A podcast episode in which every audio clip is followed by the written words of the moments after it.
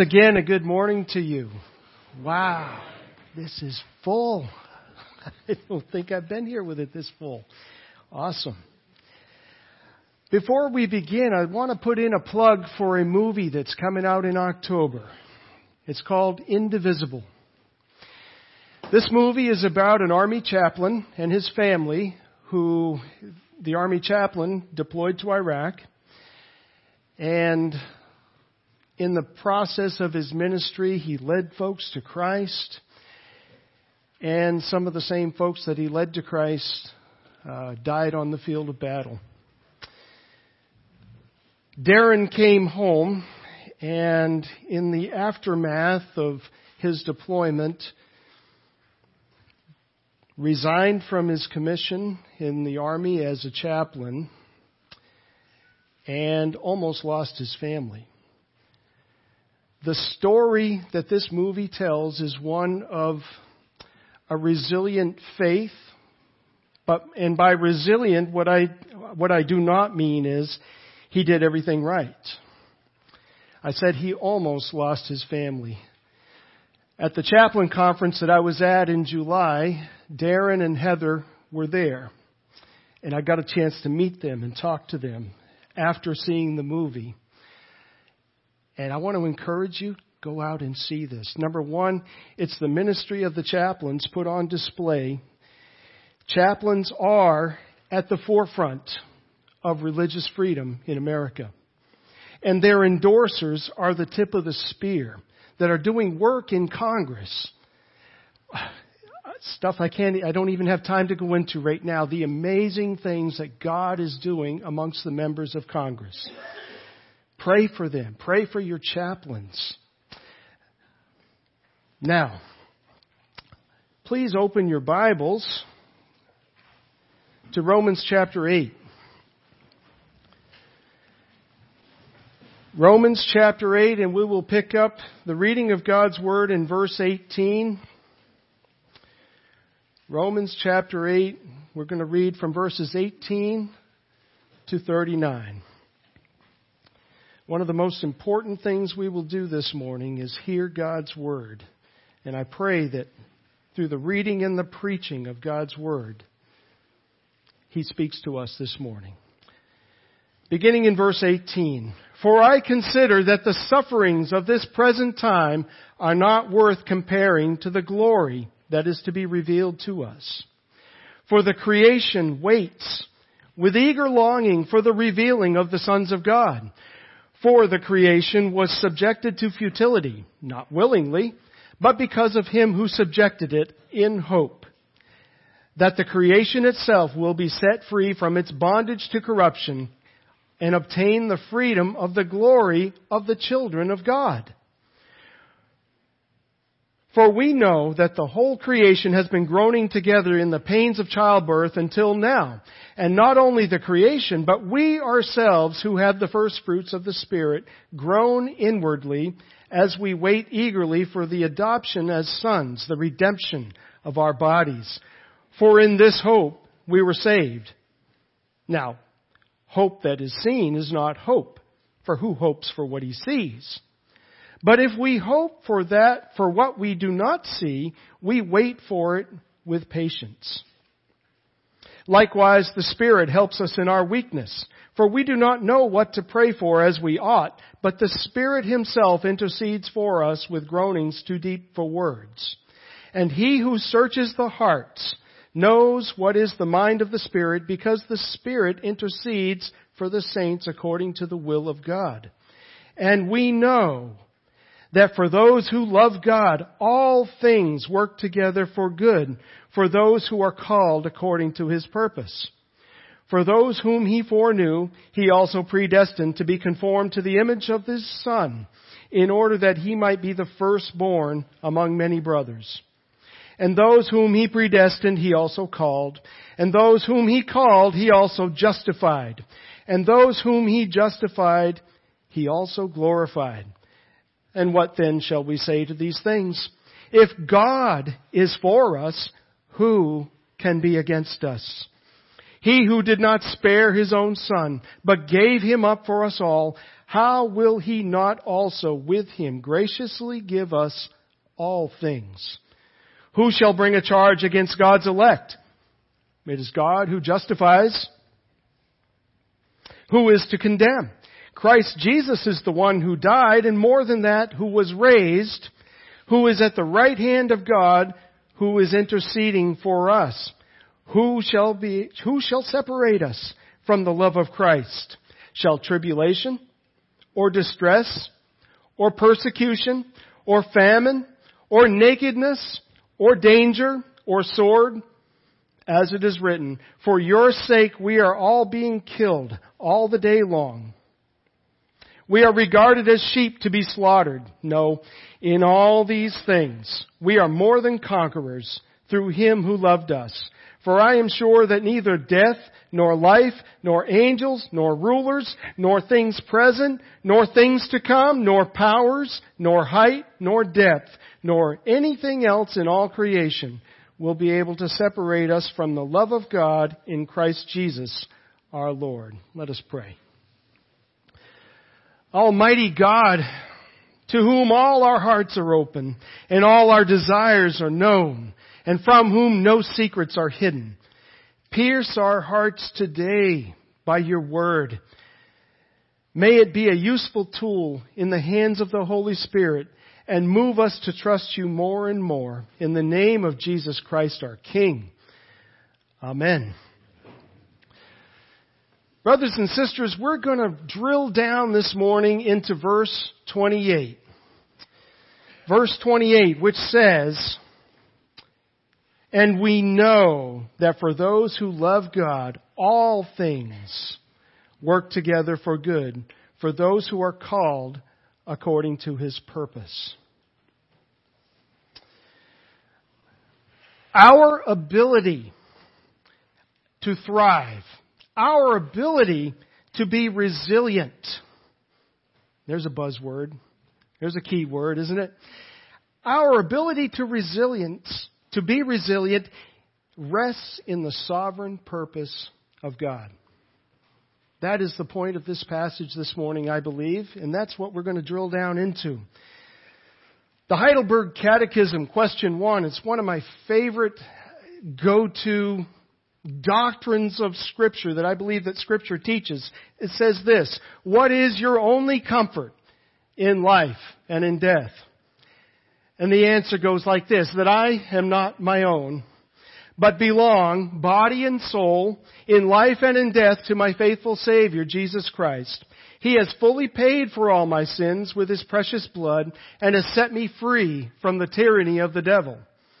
He also watches over me in such a way that not a hair can fall from my head without the will of my Father in heaven. In fact, all things must work together for my salvation.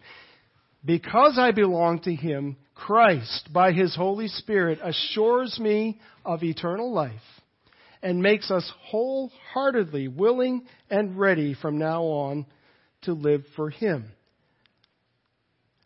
That should be a definition of resilience. But unfortunately, the world's idea of what resilience is, let's put it this way. I was at a chaplain's conference back in 2009 when the Army had turned to the chaplain corps and said, okay, we need some help here. We are not a resilient force. PTSD, MTBI, TBI, traumatic brain injury, or mild traumatic brain injury, are taking their toll amongst the ranks. We're not doing well. Help us become more resilient.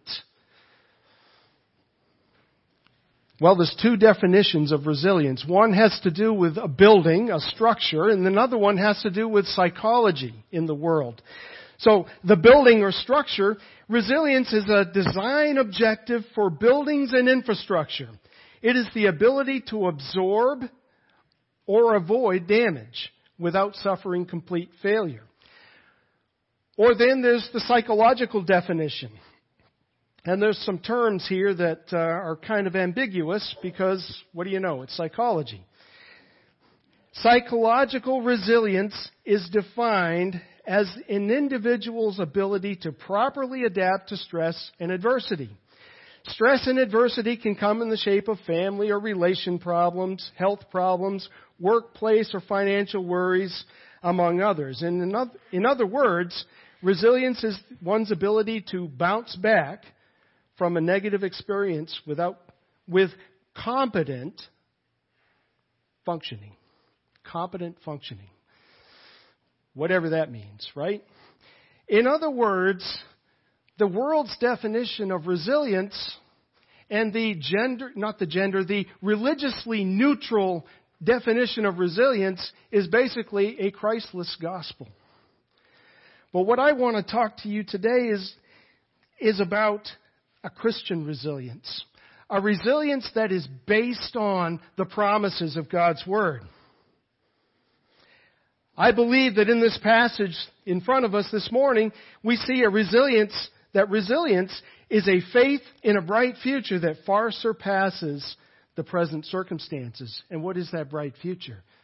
That bright future is none other than the return of our Lord Jesus Christ.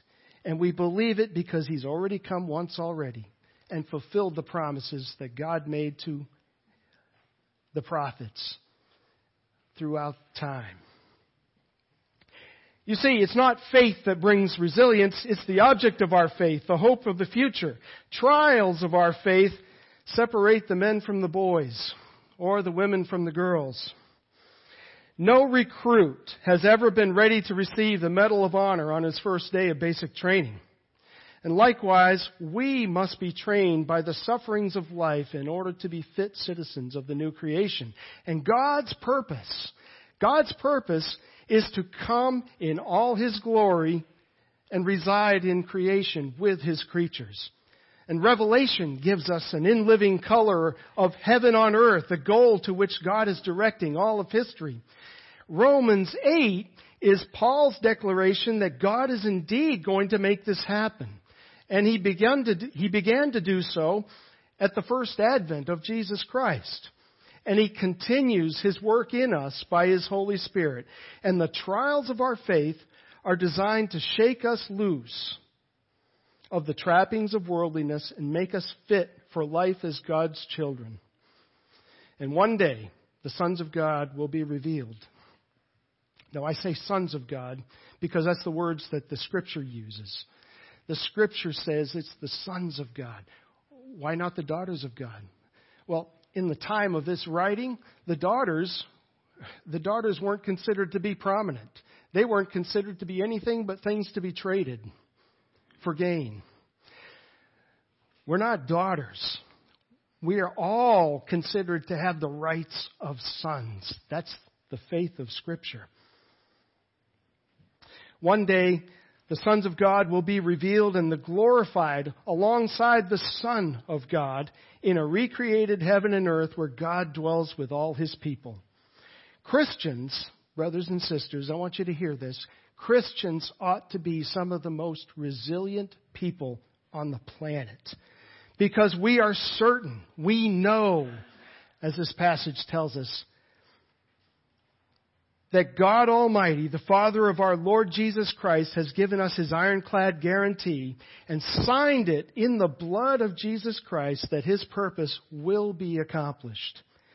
Well, I want to talk to you this morning about some things that we must know in order to rest in this promise of God's purpose. We're going to drill down into verse 28, where I believe we find some key elements that we must know in order to rest firmly on the promise of God. Though the larger passage probably has more points, I'm only going to talk about three. I want to talk about what we must know. We must know who are the people of God's purpose. We must know the goodness of God's purpose. And then finally, the certainty of God's purpose. First of all, the people of His purpose. And we know that all things work together for good to whom? To those who love God, number one. The people of God's purpose are lovers of God. What does it mean to love God? Well, the word agape or agapeo translates a Hebrew word in the Old Testament, which is of the meaning of which is familial faithfulness. The faithful love between a husband and wife. The faithful love of a father to his children. Exodus chapter 20 verse 6 says this, that God shows love, steadfast love to thousands of those who obey Him and keep His commandments. But I want you to know something this morning. Loving God does not mean being perfect. Let me say that again. Loving God does not mean being perfect. It means to be faithful and steadfast. James chapter 1 verse 12 says this, Blessed is the man who remains what? Steadfast under trial. For when he has stood the test of time, he will receive the crown of life which God has promised to those who what? Love him. Being steadfast, this word, it, it has this meaning of staying in one place beyond an expected point of time or maintaining a belief or a course of action in the face of opposition. We're called to be a steadfast people. Steadfast in our love. Loving God means keeping His commandments ever before you as a measuring stick. That's what it means to keep the commandments, is we keep them before us as a measuring stick. I don't measure myself, or I should not measure myself, though sometimes I do, against other people. The proper measurement of my life, and I believe the proper measurement that we should all have, is a measuring against God's standard.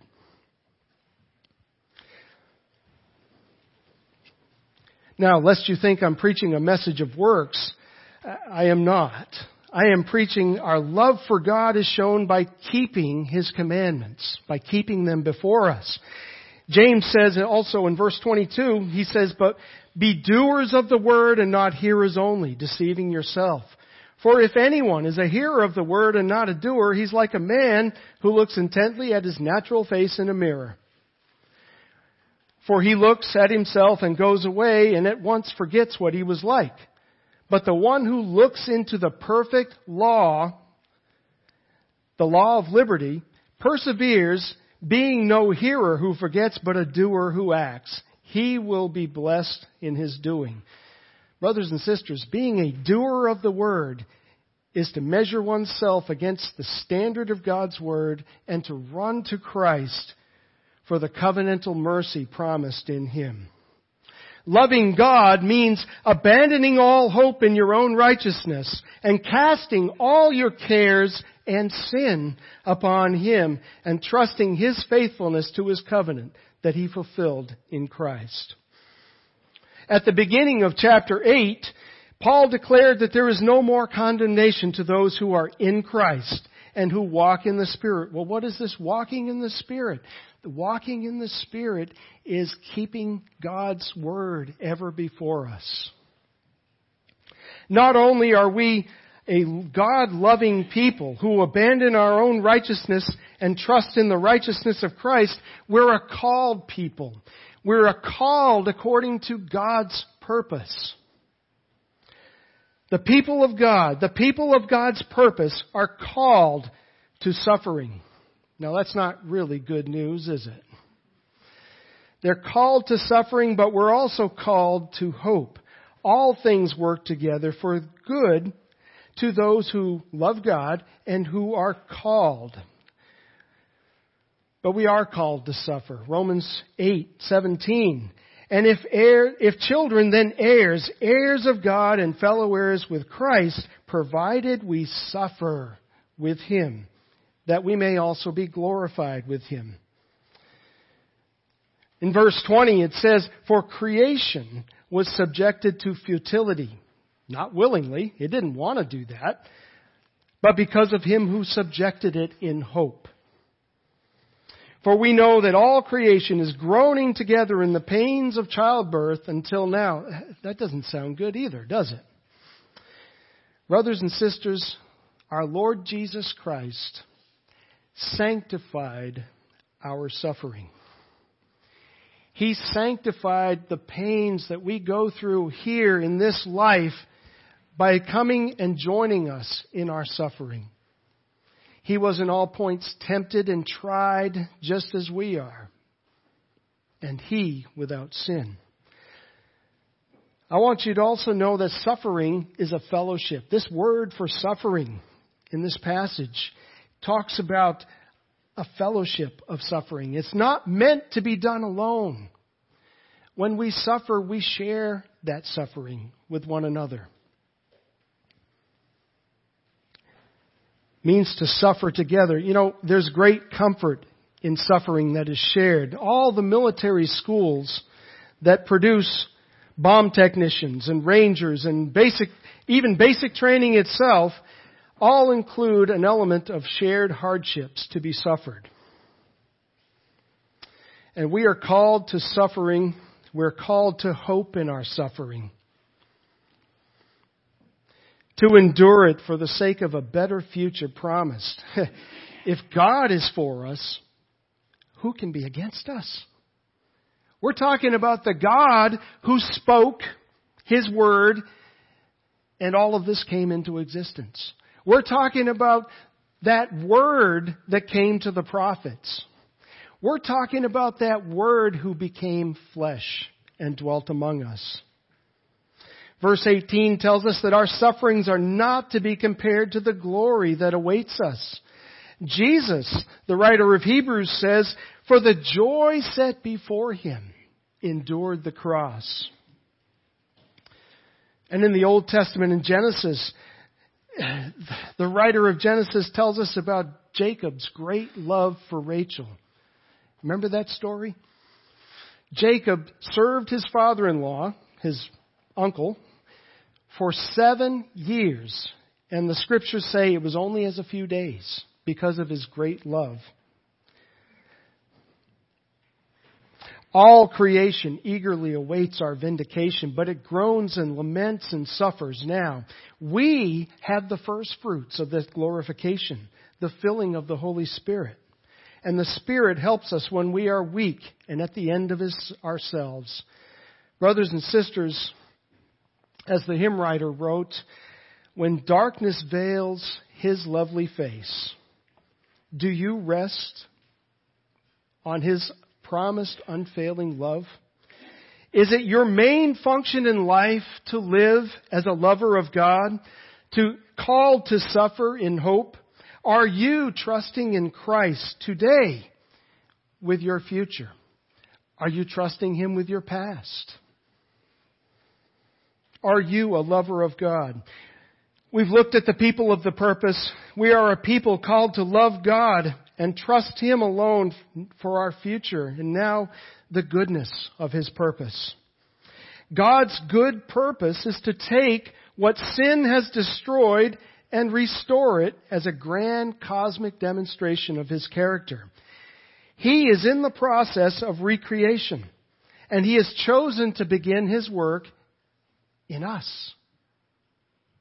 In you and I. Now, it doesn't look much like it sometimes, does it? But you know, not only has God chosen to begin that work in us, He chooses to use His people, the ones who love Him and are called according to His purpose, to bring about this new creation. But we have to ask sometimes, what about the things that God allows to come our way? What about the tough things of life?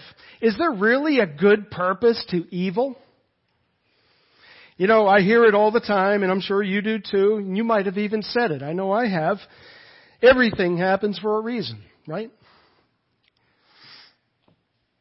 Romans 8:28 has been used and abused in a pat attempt at comfort as if God himself condones evil or is the author of sin, but that is not at all what this passage is saying.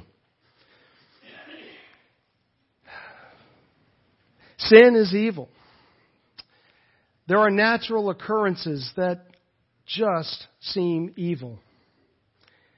And then there's our own sin that we sin against others, which, you know, God didn't author that. That came from the evil lurking within our hearts. And when people sin against us, it hurts.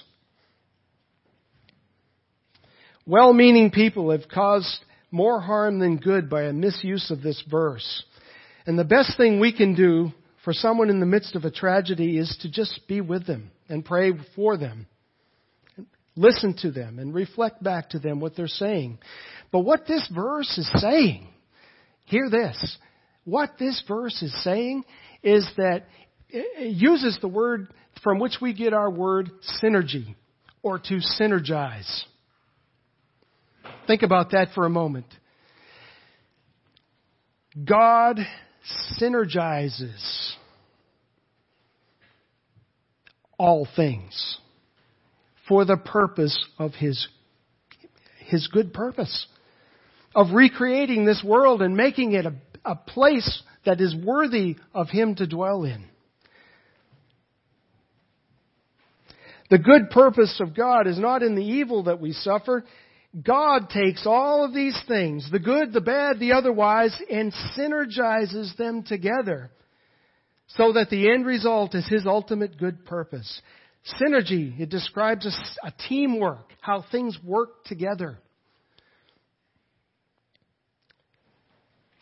Yet it is not the evil things that are working themselves together. It is the hand of God behind the scene that is taking these otherwise horrible things and good things. God uses good things to mold us as well. But He's taking all things and synergizing them together. The bottom line is this, brothers and sisters. God is so big and so powerful that He can take the worst situations, horrible things, and synergize them together so that God's good purpose is accomplished in you, in His church, and in all creation. Do you believe that this morning? Is your faith in the goodness of God the source of your resilience and hope? We have been promised a glory that's awaiting us that will make the trials we face now dim to nothing.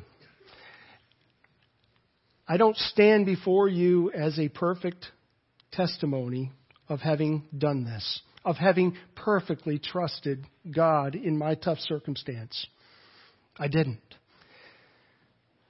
But what did happen by the grace of God, it happened in my life, it's happened in Darren and Heather's life, the, the chaplain that I was just talking about, is that God has worked His miracle in us and given us the faith to be resilient, the faith to come running back to Him with our trials and with our circumstances.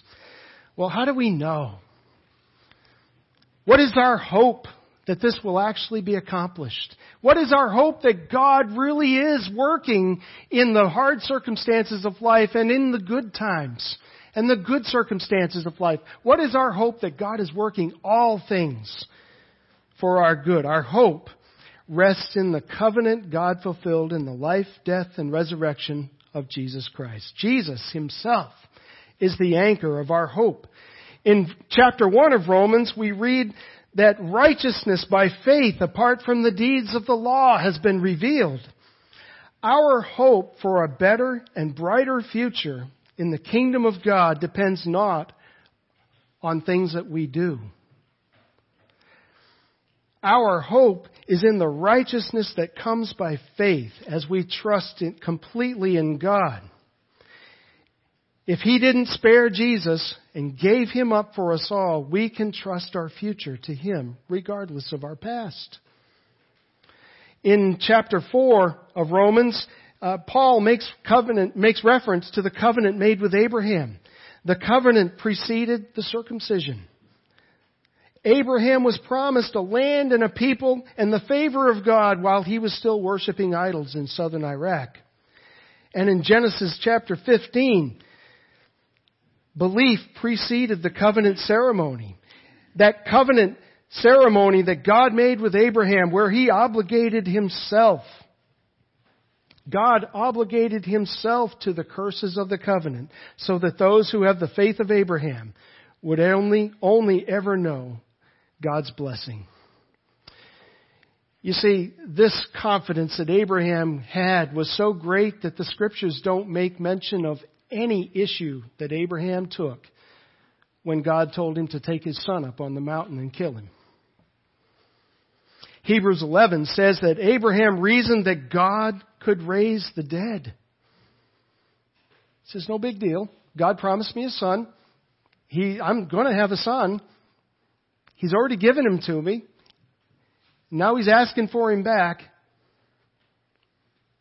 He'll give me a son. That was, that was Abraham's reasoning, and it took years for Abraham to develop that faith. Abraham reasoned that God could raise the dead. And Romans 5, based on this covenant that God fulfilled when he became, as Abraham called him, Jehovah Jireh, my provider, because he provided the lamb in the place of Isaac. We have been justified and no longer enemies of God. And Paul anchors his application of this passage in history. He says, if God is for us, who can be against us? God did not spare his own son, but gave him up. The God, the one who justifies, is the only one who could bring charges against us in the first place. Jesus who died and rose again. Brothers and sisters, our greatest need Our greatest need in this world has already been fulfilled in Christ.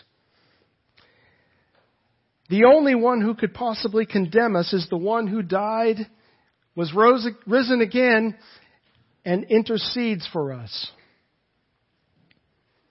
We can be certain that God is working all things together for our good based upon how He has filled, fulfilled His covenant promises in the past. What is the anchor of your faith? What are you hoping in? Is God's promise good enough to keep you faithful in the tough times?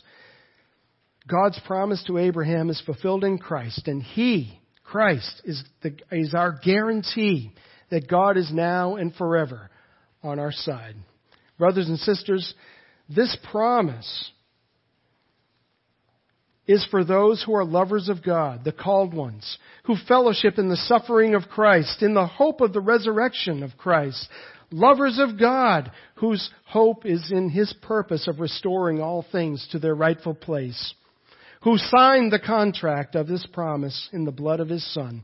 Are you trusting in Christ alone today? Are you trusting in that that He is your satisfaction for the pure and righteous demands of a holy God? If you are, then you rightfully lay claim to the promise that nothing at all can, can ultimately harm you, and that all things are working together in God's masterful hands to bring about His kingdom purpose. This promise is for those who love God and are called. But it's also a warning because there are those who are outside of the promise. And it could be that there are some here this morning that are outside of that covenant promise. Are you trusting in yourself and in your own abilities to secure your future? Well then, how much will be enough? If this describes you, then things are not ultimately working for good. In fact, they are piling up as evidence against you that you will have to face God and answer for one day. I urge you, repent Turn from your, turn from your own efforts. Abandon them. And trust in Christ alone, who justifies the wicked on behalf, on, on the basis of his sacrifice. Then and only then, you too can rest in the comfort that nothing in life can hurt you. In fact, that all things must work to good and accomplish God's purpose in you. Let us pray. Lord, we're about to approach your table. Thank you for giving us the visible means to taste and to touch the sacrifice that you made for us. Lord, you came and you lived a righteous life on our behalf, not because you had to, but because you wanted to. You died the perfect death, the only death that could ever satisfy the demands of our holy and righteous God. Oh Lord God, you came and took our suffering upon yourself. You tasted our, you tasted our pain. And Lord, you, you have said that if we, if we are steadfast in our suffering, if we are steadfast in holding on to you and you alone for our future, that that is, that is something that you will grant to us, that you will give us a great future. A, Lord, we have this hope, and this table shows us our hope. Lord, may it nourish our spirits as it, even as it nourishes our bodies, we pray. In Jesus' name, amen.